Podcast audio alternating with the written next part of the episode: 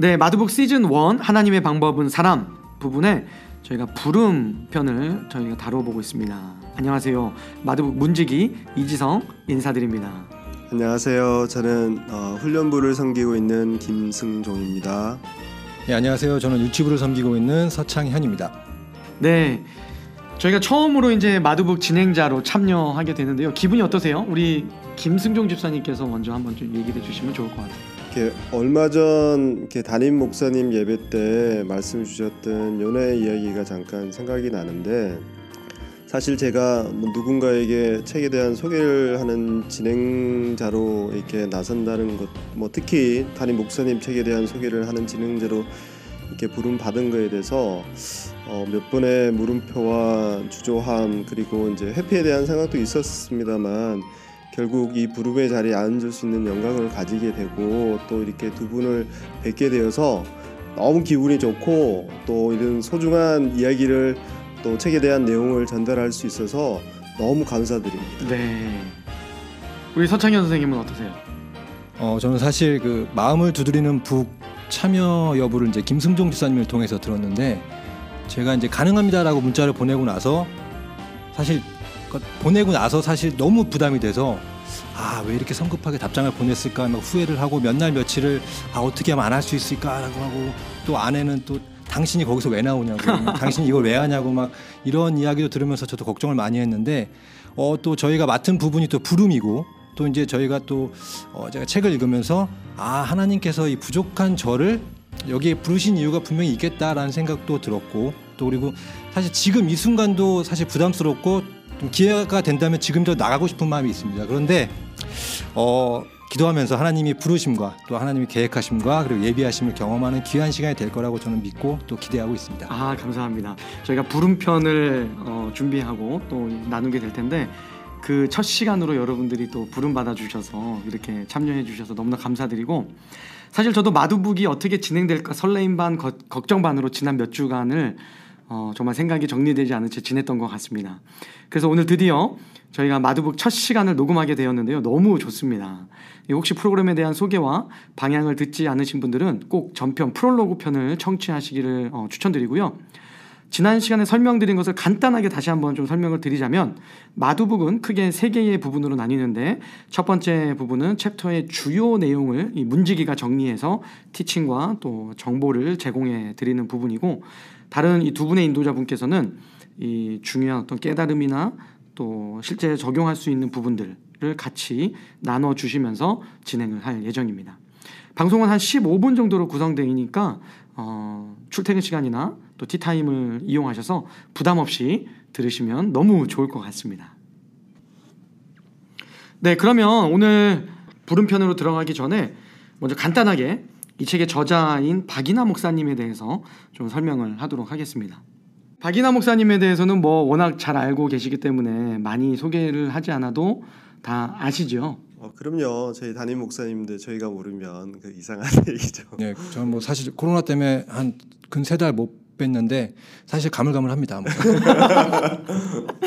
네, 우리 박인하 목사님 학력이나 또 이력, 이 삶에 대한 이야기들은 이 책의 앞부분에 잘 소개되어 있기 때문에 여러분들이 한번 잘 어, 읽어보시면 아마 누구신지 이해를 하실 수 있을 것 같고요. 제 개인적인 이야기를 좀 소개하면서 어, 박 목사님이 어떤 분인지 한번 좀 말씀을 좀 드리고 싶은데 제가 예전에 라이프 스프링 교회라고 하는 한국 송도 국제 도시에 있는 작은 교회에서 신앙생활을 할 때 이제 사우스 웨스턴으로 유학을 준비하고 있을 때였습니다. 그때 그 교회를 담임하고 계시던 제임스 변 목사님이라고 하는 분이 어 이제 앞으로 미국으로 유학을 가게 되고 텍사스로 유학을 가게 되면 어, 뉴송 교회라고 하는 교회를 꼭 다녀봤으면 좋겠다. 그리고 그 교회에서 어, 평신도로라도 어, 사역은 못해도 좋으니 평신도로라도 아마 그 교회에서 섬기고 또 신앙생활을 한다면 아마 사역자로 배우는 것보다 더 많은 것을 알차게 배울 수 있을 거다라고 저한테 추천을 해주셨던 그런 기억이 있습니다. 그래서 어, 뉴송교회에 대해서 그렇게 알게 됐고 실제 뉴송교회에 와 보니까 이 평신도를 세우고 또 재생산하는 목회를 하는 그런 목회자로 어, 제가 옆에서 직접 보고 배우는 것들이 너무 많아서 어, 사실 이 어, 책을 소개하면서 박인하 목사님의 어떤 개인적인 이 라이프에 대해서도 이해할 수 있는 이 파트 1이 있어서 저에게는 박 목사님을 이해하는데도 상당히 도움이 많이 됩니다. 이 책의 어, My Life 부분 첫 번째 파트 1을 꼭 읽어보시기를 어, 강추를 드립니다.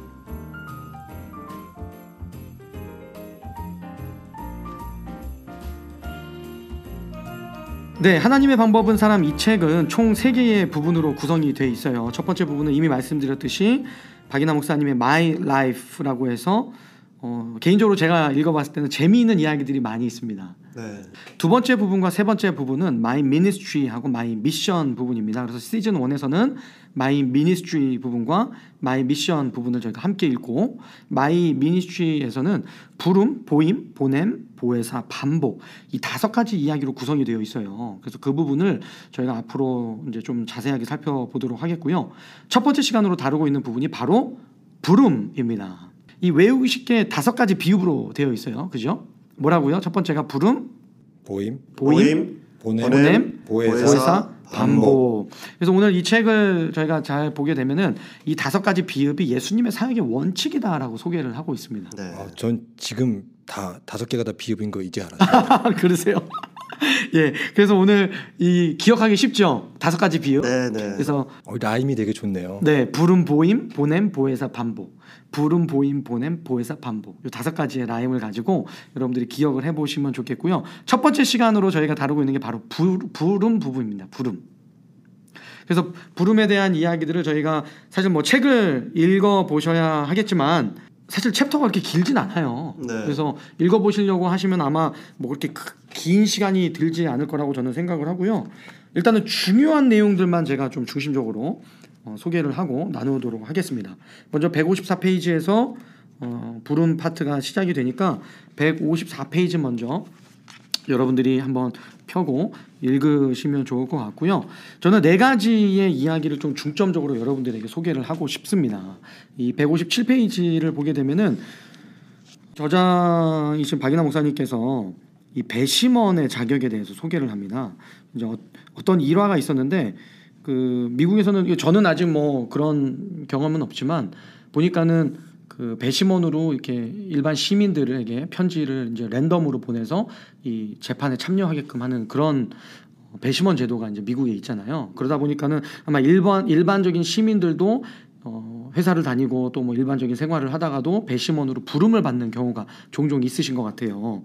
그래서 이 배심원으로 부름을 받는 자격 요건에 대해서 이 책에서 소개를 하고 있는데 157페이지를 보면 이렇게 말씀을 하고 있어요. 판사는 다음에 10가지 중에 하나라도 해당되면 배심원 자격에서 제외된다라고 이야기를 하면서 이 배심원 자격의 10가지를 어, 소개를 하는데 그 중에 여덟 가지를 이야기를 하십니다. 첫 번째가 미국 시민권이 없는 사람은 제외. 아, 제가 배심원을 갈 수 없는 이유가 여기에 있었네요. 그리고 두 번째가 정신적으로 멀쩡한 사람이 아니면 제외. 그러니까 저는 2번 같은 예, 여기 가로 안에 보게 되면은 배심원은 바른 분별력을 요구한다라고 되어 있습니다. 그래서 바른 판단을 해야 되기 때문에 이 두 번째가 아주 중요한 요소고요. 그다음에 세 번째 보게 되면 중병이 있어서 건강이 나쁘면 제외. 그다음에 글을 읽고 쓰지 못하면 제외되고 다섯 번째가 전과가 있는 범죄자일 경우에는 배심원이 될 수 없다. 그리고 여섯 번째는 지금 재판 중에 있는 사람은 예, 이 배심원에서 제외되고 나이가 18살 이하는 제외되는데 그 이유가 판단력. 그래서 아까 2번에서도 얘기했던 그 판, 올바른 분별력이 있는 사람이 이 아주 중요한 이 배심원으로 부름받는 요건이다라고 이야기를 하고 있고요. 그다음 나이가 70세인 70세 이상이 될 경우에는 본인이 결정을 한다. 근데 박인하 목사님께서 이 책을 이제 쓰신 그 이- 일화를 적으시면서 배심원 제외 요건을 들으면서 나는 하나도 포함되지 않음을 발견했다. 이제 이야기를 하고 있습니다. 이게 어떻게 듣고 보니까 이 배심원으로 참여하는 것조차도 이 자격 요건들이 상당히 많고 또 이걸 만족하지 못하면은 가지 못하는 아주 어려운 또 네, 요건이기도 하네요. 네. 예.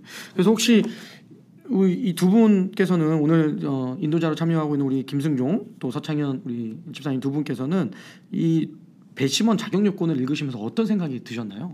저는 그 제가 배심원의 자격 요건 저도 시민권이 없어서 뭐 그런 해당 사항은 없지만 그 제가 회사에서 뭐 특허 소송 때문에 재판에 이렇게 서 본 적이 있어요. 그래서 배심원을 직접 본 적은 있었거든요. 어, 제가 그 예. 재판 있는 데서 같이 어 제가 그 피고인석에 이제 있었으니까 이게 굉장히 뭐 피고인석에 있는 것도 굉장히 떨리는 일이지만 그 재판을 계속 지켜보면서 이렇게 그 판단을 하는 것도 제가 봤을 때는 굉장히 어려운 일인 것 같더라고요. 그래서 그런 어그 그 자격을 가지기 위함이 사실은 굉장히 그 뭐 조건이 굉장히 많이 있어야 된다는 것에 대해서 저는 충분히 공감을 하고요. 또어 이렇게 뭐 다른 목사님께서 이렇게 부름에 응답하셔서 그렇게 귀하게 쓰임 받으신 것 같이 저희도 주님의 귀한 부름을 받았으니까 응답하기만 하면 귀하게 쓰임 받는 것은 아주 이렇게 분명하다는 거는 뭐 뭐그 제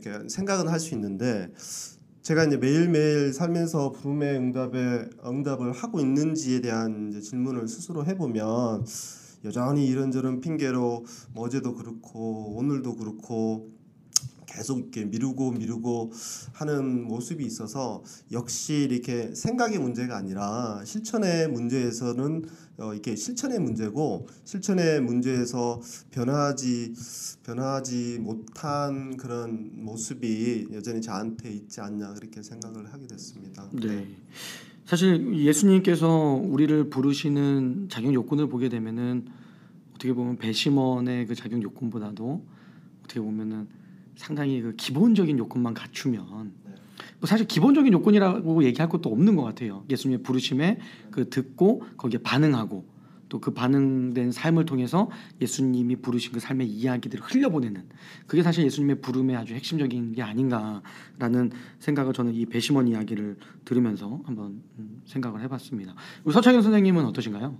저는 말씀드리기 전에 갑자기 생각이 난 게 아 저를 부르신 이유가 여기에 부르신 이유가 좀 여러 가지 조건들이 예수님은 좀 많이 배심원보다는 좀 이렇게 낫다라고 얘기를 하셨는데 저는 그냥 말만 할 줄 아니까 부르신 느낌이 좀 듭니다. 그래서 예, 하여튼 어, 이, 부, 이 배심원 부분을 읽으면서 저는 좀 두 가지를 좀 생각을 해봤는데요. 첫 번째로 이제 하나님의 부르심을 인식하고 또 인지하는 것 그리고 하나는 더 하나님의 부르심에 응답하는 것 두 가지로 생각을 해봤는데요.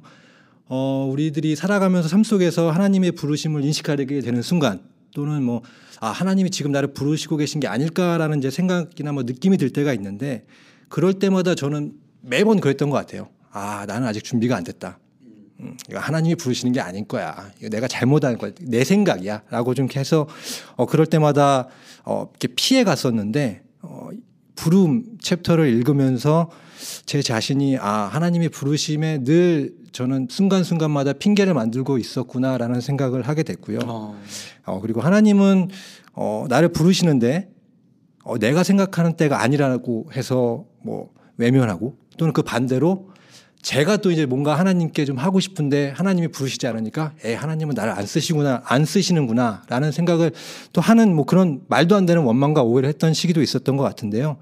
어, 좀 주객이 전도된 느낌이지만 하나님께서 저를 부르셔야 되는데 제가 하나님을 부르는 삶을 살지 않았나 하는 좀 부끄러운 마음이 너무 크고요. 그래서 결론적으로 저는 이 부분에서 느낀 건 하나님의 부르심에는 그 정해진 때도 또 환경도 조건도 중요한 것이 아니라는 것을 알게 됐습니다.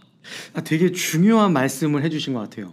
아주 중요한 말씀을 해주신 것 같은데 어, 사실 서창현 선생님께서 얘기해주신 것처럼 어, 우리 많은 성도분들 중에는 이 의도적으로 하나님의 부르심에 대해서 이 내 마음 가운데 외면할 때도 있고 뭐 저도 그랬던 적이 많이 있고요. 그리고 어떻게 하면은 어, 조금이라도 그 부르심에 대해서 회피해 볼까 라고 해서 그 마음의 울림을 피- 피하려고 하는 그런 때가 저도 있었던 것 같다라는 생각을 한번 해보게 됩니다. 그래서 내가 원하던 때가 아니지만 또 내가 원하는 방식이 아니더라도 하나님의 부르심이 있을 때이 순종하는 게 사실 이 부르심을 받은 자의 가장 가장 중요한 이 응답의 태도가 아닐까라는 생각을 이 말씀을 통해서 제가 어, 한번 다시 한번 생각해 보게 되었습니다.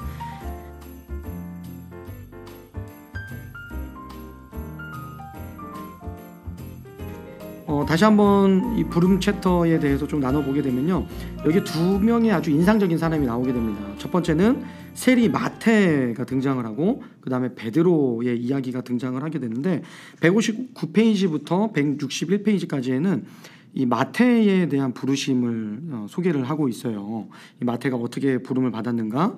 그리고 마테가 부름을 받았을 때 마테를 부르신 그 부름의 장소가 어디일까라는 이야기를 해주면서 이 부분은 제가 좀 마지막 부분에 어, 오늘 순서를 마치면서 클로징으로 한번 좀 나눠 보려고 생각을 하고 있고요. 베드로가 만약에 예수님의 부르심에 응답하지 않았다면이라는 부분이 저에게는 사실 되게 충격적인 질문으로 다가왔습니다. 만약에 165페이지인데 만약 예수님의 부르심에 베드로가 반응하지 않았다면 어떻게 되었을까? 비린내 나는 고깃배의 가판을 평생 벗어나지 못했을 것이다. 물고기를 팔아 갈릴리의 소문난 부자가 되고 수산업 협동조합의 회장 타이틀을 얻었을지는 모르지만 어부 시몬으로 베드, 이, 베드로는 이 인생을 마무리했을 것이다. 저는 이 말씀을 이렇게 읽으면서 아, 부르심에는 여러 가지로 아까 서창현 선생님께서도 말씀을 해주셨지만 불편함이 있을 수도 있고 또 내가 원했던 때나 내가 원했던 시기가 아닐 수도 있지만 그 부르심에 응답을 했을 때 내 삶이 변화되는 이 놀라운 이 인생이 역전되는 모습으로 전혀 예상치 못했던 방식으로 열매를 맺게 되는 어, 이야기가 이 베드로의 이야기가 아닌가라는 그런 생각을 해 보았습니다. 우리 김승종 집사님은 만약에 베드로가 이 예수님의 부르심에 답변하지 그러니까 그 부르심에 응답하지 않았다면 이 어땠을까라는 이 부분을 읽으면서 어떤 생각이 드셨어요? 이렇게 그 뭐 저도 이렇게 살면서 굉장히 변화되는 과정이 많았었지만 이렇게 그 뭐 변화되는 과정 과정에서는 누군가의 그 부름에 대한 응답 여부에 따라서 그런 변화가 있었다고 생각이 되고요. 뭐 어떤 경우에는 좋은 쪽에서 이렇게 나쁜 쪽으로 변화되는 응답도 있을 수가 있고 베드로가 그 예수님의 부르심에 응한 것처럼 아주 고귀한 삶으로의 변화에 되는 과정도 있을 수 있다고 생각하는데요.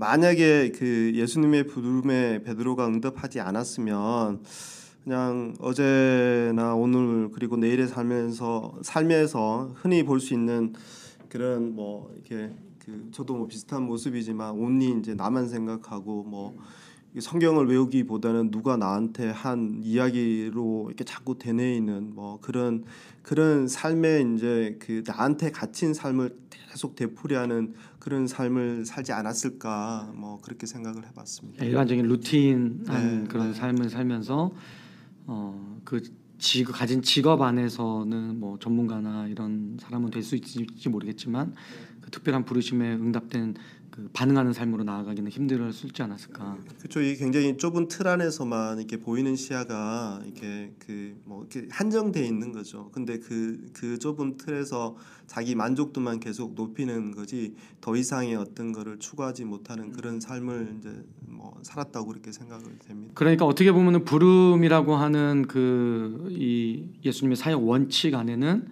이 나의 boundary도 벗어나는 어떤 그런 결단도 요구되고 네. 때로는 그런 어, 그런 과정을 통해서 내가 이, 이 깨야 하는 어떤 고정관념, 어떤 프레임 이런 것들을 벗어나는 결단, 또 자기 포기 이런 것들이 요구되는 게 아닌가 싶어요. 그그반 그거에 대해서 반응하지 않으면 사실은 이제 변화라는 거는 좀 기대하기 어렵지 않나 이렇게 그렇죠. 생각 이, 네. 생각이 듭니다. 그래서 누군가가 이제 변화가 됐다는 거는 사실은 하나님이나 예수님이 부르시는 거에 대해서 어, 뭐 조금 뭐 늦게 반응할 수도 있지만 결국에는 이제 따라가는 순종하는 그런 모습을 보였기 때문에 네. 궁극적으로는 이제 변화의 어떤 모습이 있었지 않을까 이제 그렇게 생각합니다. 음. 우리 서청현 선생님은 좀 어떠신가요? 네, 어, 베드로가 예수님의 부르심에 응답하지 않았으면이라는 생각을 했을 때 책에 읽어봤을 때 박인호 목사님이 적으신 건 어, 베드로가 예수님의 응답에 부르심에 응답하지 않았다면 뭐 업으로 성공했을 수도 있고 또 정말로 업으로 많은 돈을 벌어서 뭐 조합장도 되셨을 거고 뭐뭐 여러 가지 일을 하셨을 텐데 그런 걸 읽으면서 한편으로 저는 인간적인 생각으로 아 이 삶도 나쁘진 않았겠구나라는 생각도 좀 들긴 했는데 사실 근데 그 세상에서의 삶 성공도 중요하지만 사실 저희가 그리스도인들은 사실 우리의 삶 이후에 영혼에 대한 거를 고민을 해야 되고 또 그리고 하나님 나라 확장에 대한 더 고민을 해야 되는 게 사실 맞다고 보, 보거든요. 그리고 그렇게 살아가야 되는 거고 그러다 보니까 아무래도 세상에서 성공을 했을지는 모르겠지만 사실 저희가 누구나 다 어, 죽고 이후의 삶을 살아가 이후에 이제 천국에 가게 되는데 그 이후의 삶을 준비하고 또 하나님 나라를 좀 확장하는데 좀 더 의미 있고 더, 더 고, 고귀한 삶이 아닌가라는 생각이 들면서 또 그리고 본문 166페이지에 나오신 어, 목사님이 적으신 것처럼 하나님은 부르심에 응답하면 그 부르심에 걸맞은 인생을 경주하도록 도와주신다라는 그 본문 구절이 저는 좀 마음에 와닿았던 것 같습니다. 네. 어, 한 가지 정리를 해보면 사실 예수님께서 우리를 부른다라고 했을 때의 그 부름은 얼토당토 않은 삶으로의 부르심이 아니라 하나님께서 원래 우리를 그런 삶을 살도록 디자인하신 삶으로의 부름이 아닐까라는 생각이 들어요. 그러니까 다시 말해서 예수님께서 우리를 부르신다. 하나님께서 우리를 어, 하나님이 원하시는 삶으로 부르신다라고 할 때에는 우리 삶의 목적에 맞게끔 살아갈 수 있도록 부르심인데 대다수 많은 경우에는 그 목적을 바라보지 못하도록 세상의 가치관이라든가 아니면 세상의 삶의 여러 가지 어, 삶에 대한 정욕이라든가 이런 것들이 그 바른 목적을 바라보지 못하도록 만들게 되면서 어떻게 보면 그 부르심에 응답하지 못하도록 걸림돌이 되고 때로는 것들을 덮어버리는 어떤 어, 그런 역할을 하지 않는가라는 생각을 좀 해 보게 됩니다. 오늘 이제 제가 아까 전에 말씀드렸듯이 그 부름이라고 하는 부분에서는 두 명을 소개를 하죠. 뭐 다른 이야기들 너무 많습니다. 다른 이야기를 더 여러분들 책을 꼭 보시면서 읽어보셨으면 좋겠고 다른 소개되는 인물들이 많이 있지만 이야기들도 많이 있고 어, 그 중에 저희가 살펴본 사람이 마태에 대한 부름과 베드로에 대한 부름이었고요. 마태는 제가 아까 말씀드렸듯이 마지막 부분에 이제 좀 나가는 말로 정리를 한다라고 제가 말씀드렸는데 마태를 불렀던 이야기를 제가 좀 간단하게 정리를 하면서 오늘 어, 이야기를 맞춰 보려고 합니다. 161페이지를 보게 되면 이렇게 이야기를 하고 있는데요. 예수께서 마태를 부르신 장소는 거룩한 성전이 아니었다. 죄인들의 소굴로 알려진 세관이다. 지금 바꿔 말하면 마약 딜러의 본거지. 갱들이 모이는 술집으로 찾아가신 것이다. 성전이나 신학교 또는 기도원이 아니라는 말이다. 복음의 역사가 나타나려면 예수님처럼 죄인이 있는 곳으로 가야 하며 그들을 불러야 한다. 레위는 예수님의 부름에 반응하여 마태가 되었고 신약 성경의 첫 번째 책인 마태복음의 저자가 되었다. 예수님을 닮아가고 있는가를 점검하는 한 가지 척도는 예수님처럼 세상에 나아가 죄인을 부르는가 바로 이것이다. 예수님을 닮고 벤치마킹 하기 원하면 너희는 가서 이 말씀을 문자로만 받아들이면 안 된다. 너희는 가서라는 하는 이 말씀을 문자로만 받아들이면 안 된다라는 이 말씀이 너무 중요한 말씀인 것 같습니다. 이 말씀은 예수님의 소원이 담긴 명령이기 때문이다. 그리고 명령에 순종하면 삶에 놀라운 변화가 일어난다라고 이렇게 기록을 하고 있습니다. 오늘 부름 파트를 저희가 같이 나누면서 과연 예수님께서 우리는 어떤 삶으로 부르시고 어떤 삶으로 초대하고 계신가 한번 고민해 보게 되는데요. 예수님께서는 이 세리 마태를 부르시면서 나를 따르라라고 초대를 하셨고 그 마태 이 세리 마태를 초대한 곳은 기도원이나 신학교나 혹은 성전이 아니라 이 죄인들의 소굴로 알려져 있는 이 세관이라는 거죠. 다시 말해서 우리 삶에 깊숙한 이 삶의 이야기가 있는 곳으로 내려오셔서 우리를 부르셨다라고 하는 부분이 저는 상당히 마음에 와 닿습니다. 우리가 예수님이 우리를 부르신 그 삶의 장소가 우리 삶과 밀접하게 맞닿아 있는 곳이라면 우리가 다른 사람들을 부르러 가는 그 장소도 그분들의 삶과 깊이 맞닿아 있는 그런 장소가 될 수 있겠다라는 한번 생각도 한번 해보고요. 그런 의미에서 살펴본다면 오늘 이 방송을 청취하고 계시는 청취자분 한 분한 한 분이 만나고 계시는 그 삶의 현장에서 만나는 그 친구들, 그 삶의 현장 속에서 만나는 가족들, 삶의 현장 속에서 만나는 또 어, 소중한 인연들, 그분들에게 예수님께서 우리를 왜 부르셨고 어떻게 초대하고 계신지에 대해서 한번 나누시고 또 그분들을 예수님의 부르심의 그 현장으로 불러 드리는 것이 얼마나 소중한 사역인가라는 생각을 한번 해보게 됩니다. 오늘 부름 음, 파트를 이렇게 마치면서 여러분들 다시 한번 권면드리기는 이 부른 파트 예수님의 사역은 예수님의 사역의 이 부른 파트를 꼭 다시 한번 읽어보시기를 어, 부탁을 드립니다. 다음 이 시간에는 저희가 보임 부분을 나누도록 하겠습니다. 다음 이 시간에 뵙겠습니다. 감사합니다. 감사합니다. 수고하셨습니다.